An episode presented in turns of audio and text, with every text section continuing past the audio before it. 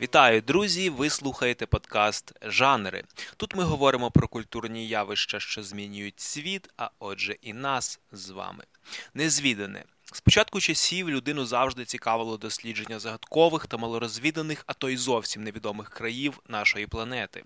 З плином часу і технічного прогресу білих плям на мапах ставало все менше, але як то не дивно, бажання мандрувати в людей нікуди не зникло. Візьму на себе сміливість сказати, що навіть навпаки прямо пропорційно збільшилося. Звісно ж, вся справа у нових враженнях, у новому досвіді, в можливості порівнювати культури та цивілізації, щоб краще розуміти природу людини. Думаю, за бажанням цей список причин можна запросто продовжити до сотні пунктів. Та як би там не було, а для світу культури така особливість людської вдачі стала одним з найбагатших джерел натхнення. Вся справа в тому, що будь-який мандрівник є носієм історії його мандрівки, і чим видатніший цей мандрівник, тим цікавіша його історія. Завдяки цьому ми з вами зараз можемо спостерігати величезний пласт пригодницької літератури, кіно, відеоігр і практично всього, що має хоч якийсь сюжет. Сьогодні ж ми з вами поговоримо про твір однозначно видатного мандрівника, котрий, хоча й здійснив свою найважливішу подорож скоріше волею обставин, проте його історія все ж мало кого зможе лишити байдужим. Мова йде про Генріха Гарера його знамениту книгу Сім років у Тибеті, яку він написав з власних спогадів та записів у щоденнику, зроблених в період його життя в старому ще вільному Тибеті, до окупації цієї країни Китаєм, коли її географічне розташування, технічний розвиток та політичний устрій робив її недоступною і фактично забороненою для будь-якого європейця.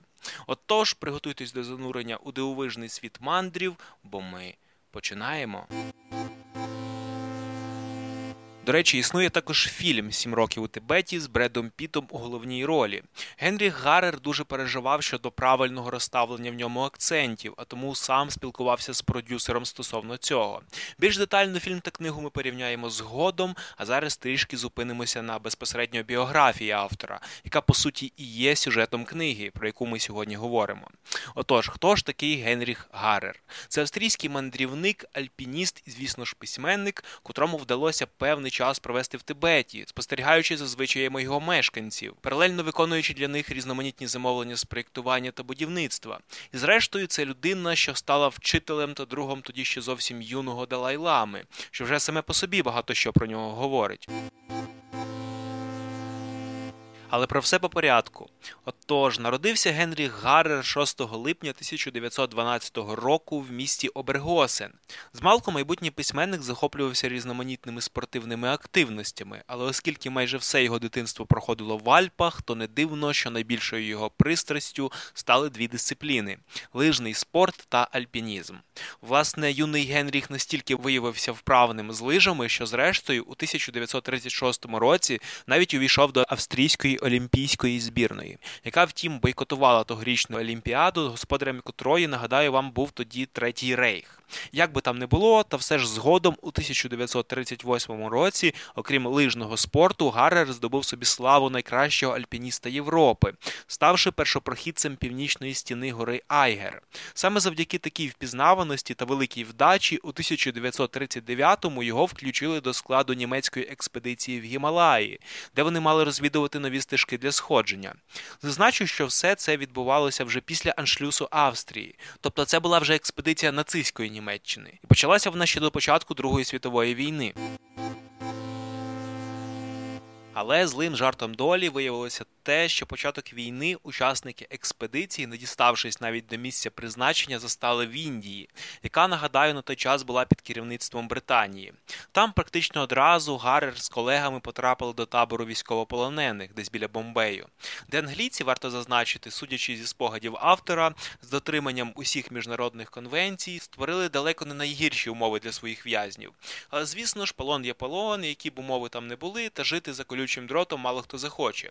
Отож, Тож Гарер організовував кілька доволі зухвалих спроб втечі, які, втім, закінчувалися невдачею як наслідок карцером.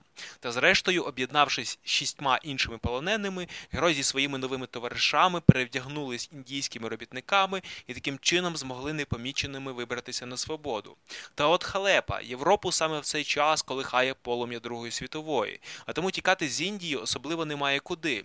Саме тому, заручившись підтримкою іншого такого ж, як і сам в'язня альпініста Петера Аушнайтера, Генріх Гаррер вирішує рухатися, як планувалося для експедиції, в бік Гімалаїв, а саме до Тибету, який, оскільки був нейтральною країною, зрештою міг би запропонувати втікачам політичний притулок на час війни.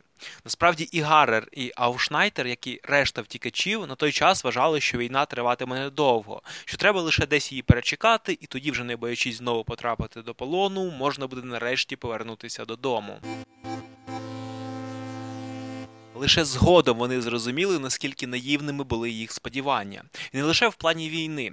Усе таки мандрувати горами без спорядження, теплого одягу і великого запасу їжі це вам не іграшки. Отож, переживши багато поневірянь та діставшись таки до заповітного Тибету, Гаррер за Офшнайтером раптом відкрили для себе, що ця країна зовсім недружелюбно ставиться до чужаків, особливо до європейців, настільки, що місцевому населенню навіть заборонено продавати припаси таким зайдам без відповідної грамоти від уряду. Власне, в цьому насправді криється велика хитрість. Взагалі, Тибет сам по собі доволі велика високогірна країна, населена не особливо густо. Кордони не охороняються, але щоб зайти далеко в глибину території, що насправді мало кому вдавалося, так чи інакше потрібно поновлювати припаси. А якщо населення тобі їх не продає, то відповідно рухатися ти зможеш лише поки в тебе вистачає власних. От такий сюрприз зустрів бідось втікачів, які втім твердо вирішили рухатися до тибетської столиці, міста Лхаси. Далі було ще більше поневірянь, голод, холод та важка дорога. Всі зустрічні дорогою представники влади намагалися так чи інакше виставити чужинців з країни. Але щоб ви собі розуміли контекст, скажу, що тогочасний Тибет був фактично феодальною країною. Так, звісно, там зустрічалися чудеса прогресу, але вони справді сприймалися як чудеса і були дуже рідкісними. Тобто, коли наших мандрівників виставляли з країни, то робили це суворі хлопи з шаблюками за поясом. Не дивно, що втекти від таких було не особливо складно. Зрештою, правдами і неправдами змучені наші герої таки дісталися до Лхаси, де на превеликий подив їх непогано прийняли, і взагалі сприймали як своєрідну екзотичну дивину. В результаті Гаррер з Аушнайтером доволі зручно обжилися у Лхасі. Їхні знання у різних сферах зробили їх доволі шанованими людьми. Згодом прості тибетці та й навіть уряд почали звертатися до них з різноманітними проєктами. Тобто, фактично, двоє в минулому втікачів тепер стали місцевими майстрами на всі руки. А вникнувши в особливості суспільного ладу та політики Тибету, мандрівники, зрештою, зрозуміли причину такого холодного на початку прийому, коли вони тільки перетнули кордон. Справа в тому, що досить складно нормально приймати іноземців, коли твій північний сусід тільки й шукає нагоди, щоб окупувати твої території. В книзі автор пояснює таку тогочасну ізольованість і тяжкодоступність Тибету для іноземців тим, що уряд цієї країни боявся, що Китай трактуватиме контакти з представниками інших держав як небезпеку створення якогось альянсу і вирішить напасти. Саме тому тибетці вирішили просто самоізолюватися і не мати справ взагалі ні з ким. Хоча все ж невеличкі посольства Британії та Китаю у них були присутні. Як би там не було, а з історії ми чудово знаємо, що Тибету це зовсім не допомогло. Між іншим, присутність Гарера з його товаришем в столиці Китай таки трактував як зв'язки тибетського уряду з Третім Рейхом. Отож, заслуживши повагу серед тибетців, Гарер своєю особою зацікавив тоді ще підлітка Далай Ламу, котрий в буддизмі вважається земним втіленням божества співчуття, і ставлення до нього в Тибеті було відповідним. Тобто, по суті, він мав необмежену владу, і лише уявіть собі культурний шок місцевих, коли їхнє божество взяло собі за вчителя зайду європейця. Насправді, записів Генріха Гаррера ми розуміємо, що малий Далай Лама мав напрочуд гострий розум, котрому було абсолютно тісно серед монастирів і релігійних текстів. Йому був потрібен друг, друг, що зможе пролити світло на те, що коїться за межами Тибету. Так наш герой почав вчити Далай-ламу англійської мови, географії, роботи з технікою та взагалі всього, що знав сам. Таким чином, учитель та учень дуже скоро стали близькими друзями, що дозволило автору дізнатися ще більше про традиції та звичаї Тибету. Але як то часто буває у житті, така ідилія тривала недовго. Вже в жовтні 1950 року китайська армія розпочала вторгнення на територію Тибету. Зі слів автора, аргументуючи це звільненням тибетців від імперіалістичних впливів деяких країн. Нічого вам не нагадує. А що як я ще додам той факт, що тоді Радбес ООН відхилив клопотання про засудження цієї військової агресії? Особисто для мене це вже нагадує якусь методичку. Але врешті з тим, що ж було далі? А далі уряд Тибету змушують підписати угоду про капітуляцію, умов якої, звісно ж, ніхто не дотримується. Після чого почався класичний набір освободітельських, так би мовити, дій.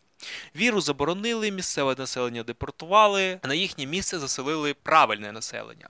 Загалом, якщо вірити автору, то в результаті цієї окупації було знищено більше одного мільйона тибетців та зруйновано близько 99% культових споруджень.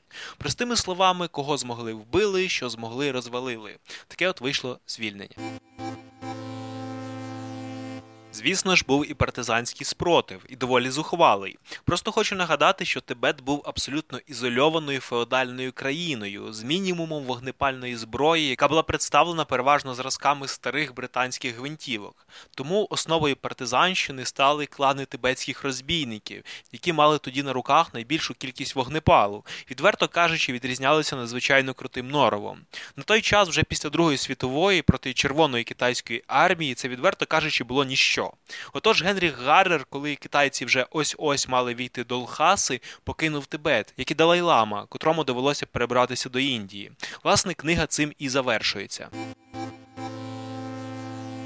Тепер спробуємо вникнути в суть. Звісно ж, зображення всіх побачених автором звичаїв та традицій тибетців, опис розміреного спокійного життя цих людей це все спрямовано на популяризацію цієї культури, на привернення громадської уваги до їхніх страждань.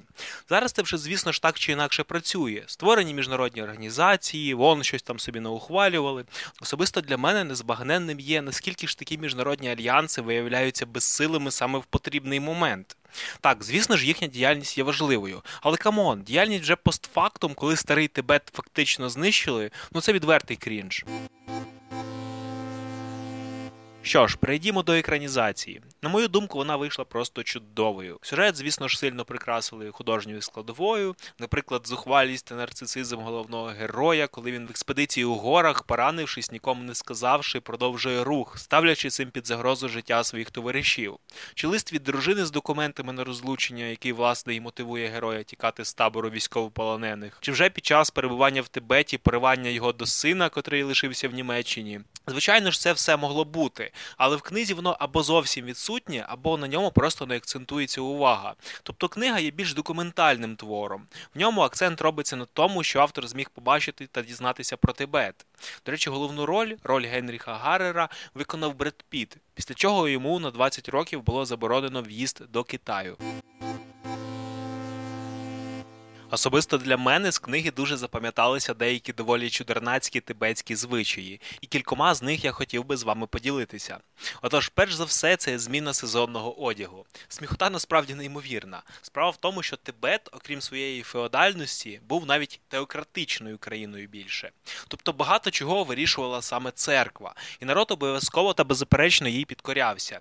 І от щосезону, орієнтуючись на ознаки, описані в священних текстах, визначався де день, коли знать та монахи, які, до речі, складали значну частину населення, в обов'язковому порядку мали переходити на легший чи відповідно тепліший одяг, залежно від сезону. Звісно, що через це дуже часто виходили прикрі конфузи, і бідолашні монахи або морозили свої праведні лисини, або ж обливалися до сьомого поту.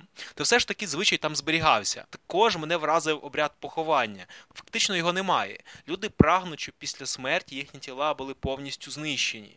Для цього їх виносили за місто, рубали на частини і згодовували диким птахам. Потім кістки збирали, перемелювали в порох та розвіювали. Так, доволі моторошна історія, але крім такої кріпоти, були і доволі милі звичаї. Наприклад, мені сподобався звичай прощання з другом, який їде в далеку дорогу. Друзі такого мандрівника на відстані кількох кілометрів від міста ставили край дороги намет. Коли ж їхній друг проходив дорогою повз, то вони зустрічали його і влаштовували справжній бенкет. І таких наметів по дорозі могло бути кілька. А коли людина вже поверталася з мандрів, процедуру повторювали аналогічно. Також дуже цікавими є певні культурні особливості тибетського народу. Наприклад, в Тибеті добування корисних копалин було на первісному рівні, тобто в регіонах найпримітивнішим чином вручну добувався той мінімум вугілля, золота, срібла і так далі, що був необхідний для данини уряду. В іншому ж жодні копалини не використовувалися. Автор навіть описував, що в річках навколо Лхаси, пірнаючи, можна було бачити блиск дна, вкритого золотим піском, який абсолютно нікого не обходив. А з нафтових калюж люди черпали собі паливо для домашніх ламп. Між іншим, Гарер вказував, що тибетці в більшості своїй не вміли плавати, і в гори вони також в жодному разі не ходили без потреби, оскільки боялися прогнівати місцевих духів. Ще мені запам'яталися деякі археологічні розвідки автора, на які він спромігся під час будівельних робіт у Лхасі. Він з'ясував, що в минулому Тибет був досить могутньою і войовничою країною, який навіть на секундочку Китай платив данину. Окрім того, в Тибеті були присутні всі елементи технічного прогресу. Хоча на момент перебування там оповідача люди нижчого прошарку вже вірили, що всі їхні видатні споруди побудували боги, бо людям таке не під силу. Якщо ви думаєте, що після цього вас вже нічого не здивує, то приготуйтеся, бо виявляється, що в Тибеті було не прийнято використовувати колесо. Хоча Гаррер і знайшов свідчення того, що древні тибетці колеса все ж використовували, то за його перебування там він зрозумів, що колесо колесо перебуває під певним табу. Для будь-яких перевезень використовувалися виключно в'ючні тварини, яки, коні та віслюки. Мені складно робити якісь висновки про кінець цієї історії. Звісно, що коли б Тибет розвивався, скажімо, як сусідня Індія, я дуже сумніваюся, що Китай зміг би його окупувати. Ізольованість та відсутність впродовж тривалого часу прогресу зіграли з тибетцями злий жарт. Хоча, зі слів автора, вони почувалися цілком щасливими, повністю занурені в зітканий з релігійних та культурних законів свій маленький чи навпаки великий світ. Звісно ж, мені б хотілося, щоб цього було достатньо. Та світ, на жаль, працює інакше, і виявляється, що окрім автентичної культурної складової для виживання країна має обростати власними сучасними оборонними спроможностями. Що ж, у мене все. Свої лайки та підписки лишайте на наших каналах в YouTube, SoundCloud, Apple Podcast, Telegram та не забувайте про Facebook. Також підтримуйте нашу армію і одне одного. Ну, як завжди, до зустрічі у наступному випуску.